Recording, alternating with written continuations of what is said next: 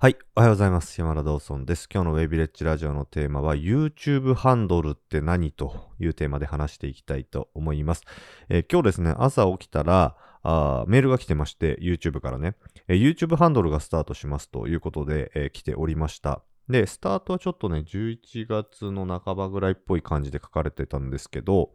えーまあ僕もちょっとね、その説明読んでみたんですが、あ細かいところまだね、使ってないからわかんないんですけど、まあ、ざっくりと、まあ、方向性で言ったらですね、ツイッターみたいになんかお客さん同士がつながれる機能ですよね。コミュニティ構築より、えー円滑にできるような機能で、例えばアットマーク何々みたいな感じで、えー、ツイッターってですね、検索できたりするじゃないですか。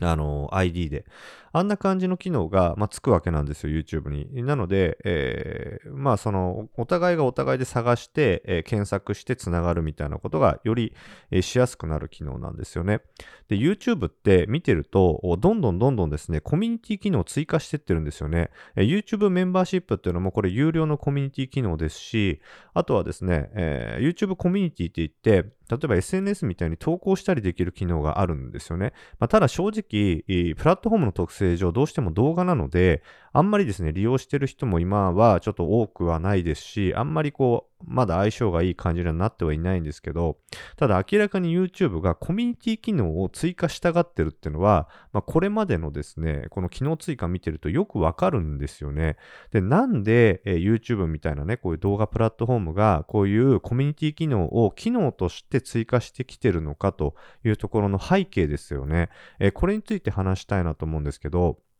あの、これからの時代っていうのは、もうコミュニティを作れない人たちというのはかなり厳しくなってくるんですね。で、これ理由がたくさんあるんですけど、えっと、まずですね、一つに、えっと、情報の、この量です。世の中に広がった情報の量が膨大すぎることによってですね、まあ、誰から情報を取ったらいいのか、つまり誰を信じていいのか分かんない時代になってきてるのがもう拡張して、とんでもないぐらい、こう、広がってるというのが大きな理由としてあります。えー例えばニュースから昔はね、テレビのニュースとか新聞っていうね、ある程度決まったメディア媒体からしか情報で取れなかったので、僕ら世代なんてまさにテレビとか、まあせいぜい新聞、あと雑誌ぐらいですよ。あの世代はもう情報がですね、もうあの、どっから取るかって決まってたんですよね。でも、今の時代って、もうですね、自由にどっからでも情報が取れるようになってしまってるから、あもはやですね、何をこう信じていいか分かんないんですよ。あの、みんな、なんか逆さまのこと言ってる。あっちでは A って言ってる。こっちは B って言ってる。A は間違ってるって言ってる。A は正しいって言ってるみたいな。もうもはや何を信じていいか分かんない時代になった時に、えーこういう時にですね、結局、最終的にユーザーはどっから情報を取るかっていうと人なんですよ。人です。人検索っていうのがこれから進んでいきます。まあ今もどんどん進んでってるんですけど、つまり、えっ、と、例えば昔はね、大きな会社、ニュース媒体からニュースを取って信じよう。新聞を読んで、それがし、うん、と正しいから信じようだったのが、いやもう、あの、メディア信じられないと。だから、誰々さんの話が一番信用できるっていう風になってるってことです。で、これは、まあ、至極当たり前の話で、例えばですね、あなたも、どっかのよくわからない人が、例えばですね、えーそ、あのーじゃあ例えばね、うん、渋谷のラーメン屋美味しいって言ってたとするのと、あなたのめちゃくちゃ仲いい友達が、いや、この間行った渋谷のね、ラーメン屋めっちゃ美味しかったよ、行ってみなって言われて、どっちの人信用しますか？どっち信用します？それは当然ですね、友達ですよね。なんでかというと、友達は信用してるからですよ。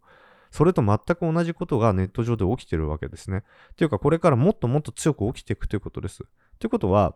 えー結局あなたがビジネスをやろうと思った時に、この辺の概念が全くなくて、昔ならではの感覚でビジネスやってるとですね、全くピンとずれたことをやってしまいます。要は、より多くの人に、えー響くようなメッセージをどんどん配信してる。要は、マス的な発信しかしないみたいな人になっていくと、あの、まずファンができないし、あとですね、あの、あなたから聞く必要ってないんですよ。だって、まあ、誰にでも当てはまること言うわけですよね。であれば、別にあなたから聞く必要ってなくなる。っていうことになっていくので、えービジネスが立ち行かなくなります。で、今これまさにですね、この時代の過渡期なんですね。時代の過渡期です。要はコミュニティ形成をもっともっと強くしていこうって思ってる人と、昔ながらのやり方をやってる人。で、昔ながらのやり方をやっていて、うまく生き続ける人っていうのは、超一流のインフルエンサーだけです。今の YouTuber で言ったらヒカキンさんとかはじめ社長とか、あのー、ヒカルとかですね、ラファエルとかもうああいうレジェンドクラスの人たちだけですよ。あの、昔ながらのやり方で、このまま結果を出し続けられるであろう人たちっていうのは。だから一般人っていうのは、えっと、こういう戦略を打てば打つほど、どんどん、う、まくいかなくなっていくっていうのはもう目に見えてるわけなんですね。だから、これから YouTube もただ役立つコンテンツとか、ただ、まあ、例えばなんとか何線みたいなね、ああいう別に、あなたが作らなくていい情報ですよ。あなただからあの、見に来ますとか、あなたの発言だから聞きたいっていう情報を発信しなきゃいけないのに、えっ、ー、と、なんとかまとめとかですね、なんとか何線とかね、そんなコンテンツずっと作ってたって、しょうがないっていうことですよ。だって別にそれは、うーん、AI だってできますよ。だって今なんか AI だって絵描けるんですから。ですよね。だから大事なのは、あなたの価値観やあなたの考え方なんですね。これをもっともっとコンテンツに踏襲していかなきゃいけなくて、より多くの人から受けようとすればするほどうまくいかなくなっていきます。これからコンテンツというのは。だからコミュニティを、この YouTube をね、もしやっていくのであればですよ。まあ僕ははっきり言って YouTube やっていかないと、まあ厳しいなと思ってるんですけど、まあなんでかっていうと、これからの時代、動画っていうのがもう今まで以上に重要になるからです。本当に、本当にです。えもっともっと重要になりますよ。今なんかまだまだですからね。だってまだ 5G 一般化してないですよ。5G 一般化すると、もはや、うんと、電車でみんな動画見ますよ。今って、そのなんとかギガとかってね、なんかこう、ストレージが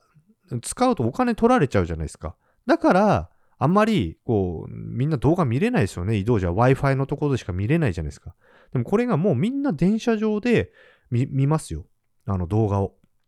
だからもっともっとこれから動画が重要になってくる。動画のマーケティングが重要になってくる。あとビデオ広告とかこういうのもっともっと増えていきます。今までの比じゃないですよ。だから動画ができるかできないっていうかっていうのはめちゃくちゃ重要なんです。本当に。そしてもう一つがコミュニティ系あの形成ですね。コミュニティ構築スキルです。で、コミュニティ構築スキルって大きく4つのことが必ず必要なんですよ。これ分かってないといけないんで、これを聞いてる方本当に意識してほしいんですけど、コミュニティって何なのっていうことなんですが、まあ翻訳すると、翻訳っていうか、あの、ググると、あの、地域、社会みたいな、あのね、えー、言葉が出てくるんですけど、よくわかんないですよね。まあ、つまりどういうことかというと、大きくこの4つが必要なんです。1つは価値観の共有です。価値観の共有。つまり、うん、まあわかりやすく言うと、阪神ファンとか巨人ファンとか、サッカー好きとか、こういう同じ価値観を共有している人たち同士で集まるっていうのが一つ。そしてもう一つが違いです。違い。要は USP って言われるんですけど、あなた独自の考え方。他と違うよってことです。あなたが他と人と同じこと言ってたら、あなたから話を聞く理由なんてありません。だから一番やっちゃいけないのは、あの、時事ネタに振って芸能人のなんか不倫とか、あとは時事ネタで世の中で騒がれてることにすぐ乗っちゃう人、これはインフルエンサーが打つ戦略なんですよ。僕らみたいな一般人はそこに触れちゃいけないですよ。本当に。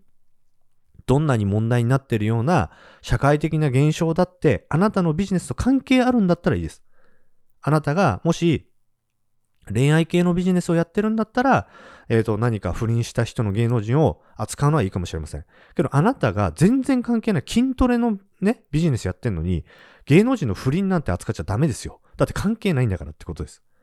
わかりますよね？だからあなたがやってるビジネスで何か政治家がやらかした、そういうのを取り上げるのはいいと思います。関係してるからです。でも、一番やっちゃいけないのは自分と関係ないビジネスの時事ネタを、あの、今騒がれてるからって言ってややると、もうあなたのファンはいなくなります。あなたな何者なんですかってことになっちゃうからですね。だからこれ、すごい重要ですよ。違いです。違う。他と違う。周りが騒いでるのに、あなたは自分の言うべきこと、自分に関係するビジネスのことだけをやり続けるってことがすごい重要ということですね。あと、もう一つ、次。あの、前回、あの、一個前のね、えー、USP ともつながるんですけど、あの、一貫性ですね。これめちゃくちゃ重要。一貫性。一貫性っていうのは、うーんと、まあ、なんていうんですか、表面的なことはコロコロコロコロ変わってもいいんですよ。例えば、うーん、まあ、有名なのが、あの、アメバブログのサイバーエージェントの藤田さんが言ったのが、インターネットと共に、まあ、生きるみたいな、そんな確か、そんなニュアンスの表現をしたと思うんですよね。インターネットから軸足をぶらさないって言ったんです。あの2000年ぐらいの時、2000年ちょっと過ぎたあたり、アメブロ、僕が確か23とか4歳の時に流行ったんですけど、あの時に藤田さんが言ったのは、ネットから軸足をぶらさないって言ったんですね。これが一貫性というものです。だから、アメーバは、うんと、ずっとインターネット上のビジネスを軸にしていろんなことやってますよね。だ